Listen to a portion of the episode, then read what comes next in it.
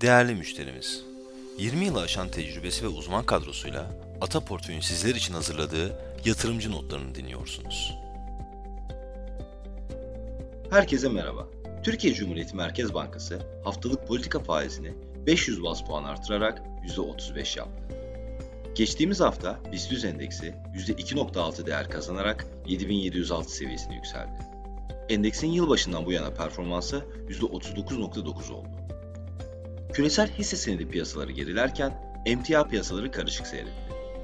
Ham petrol değer kaybederken baz metaller ve altın yükseldi. Tarımsal emtialarda ise pamuk ve şeker yükselirken diğerleri değer kaybetti. Ata portföy yatırım fonları arasında ise haftalık bazda en yüksek getiriyi %3.8 ile Ata portföy kar payı ödeyen hisse senedi fonu sağladı. Türkiye kredi temerrüt takası 410 bas puan seviyelerini gerilerken 5 yıllık Eurobond'un faizi %8.6 oldu.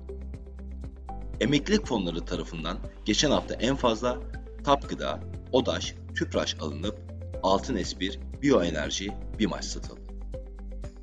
Herkese sağlıklı ve bol kazançlı bir hafta dileriz.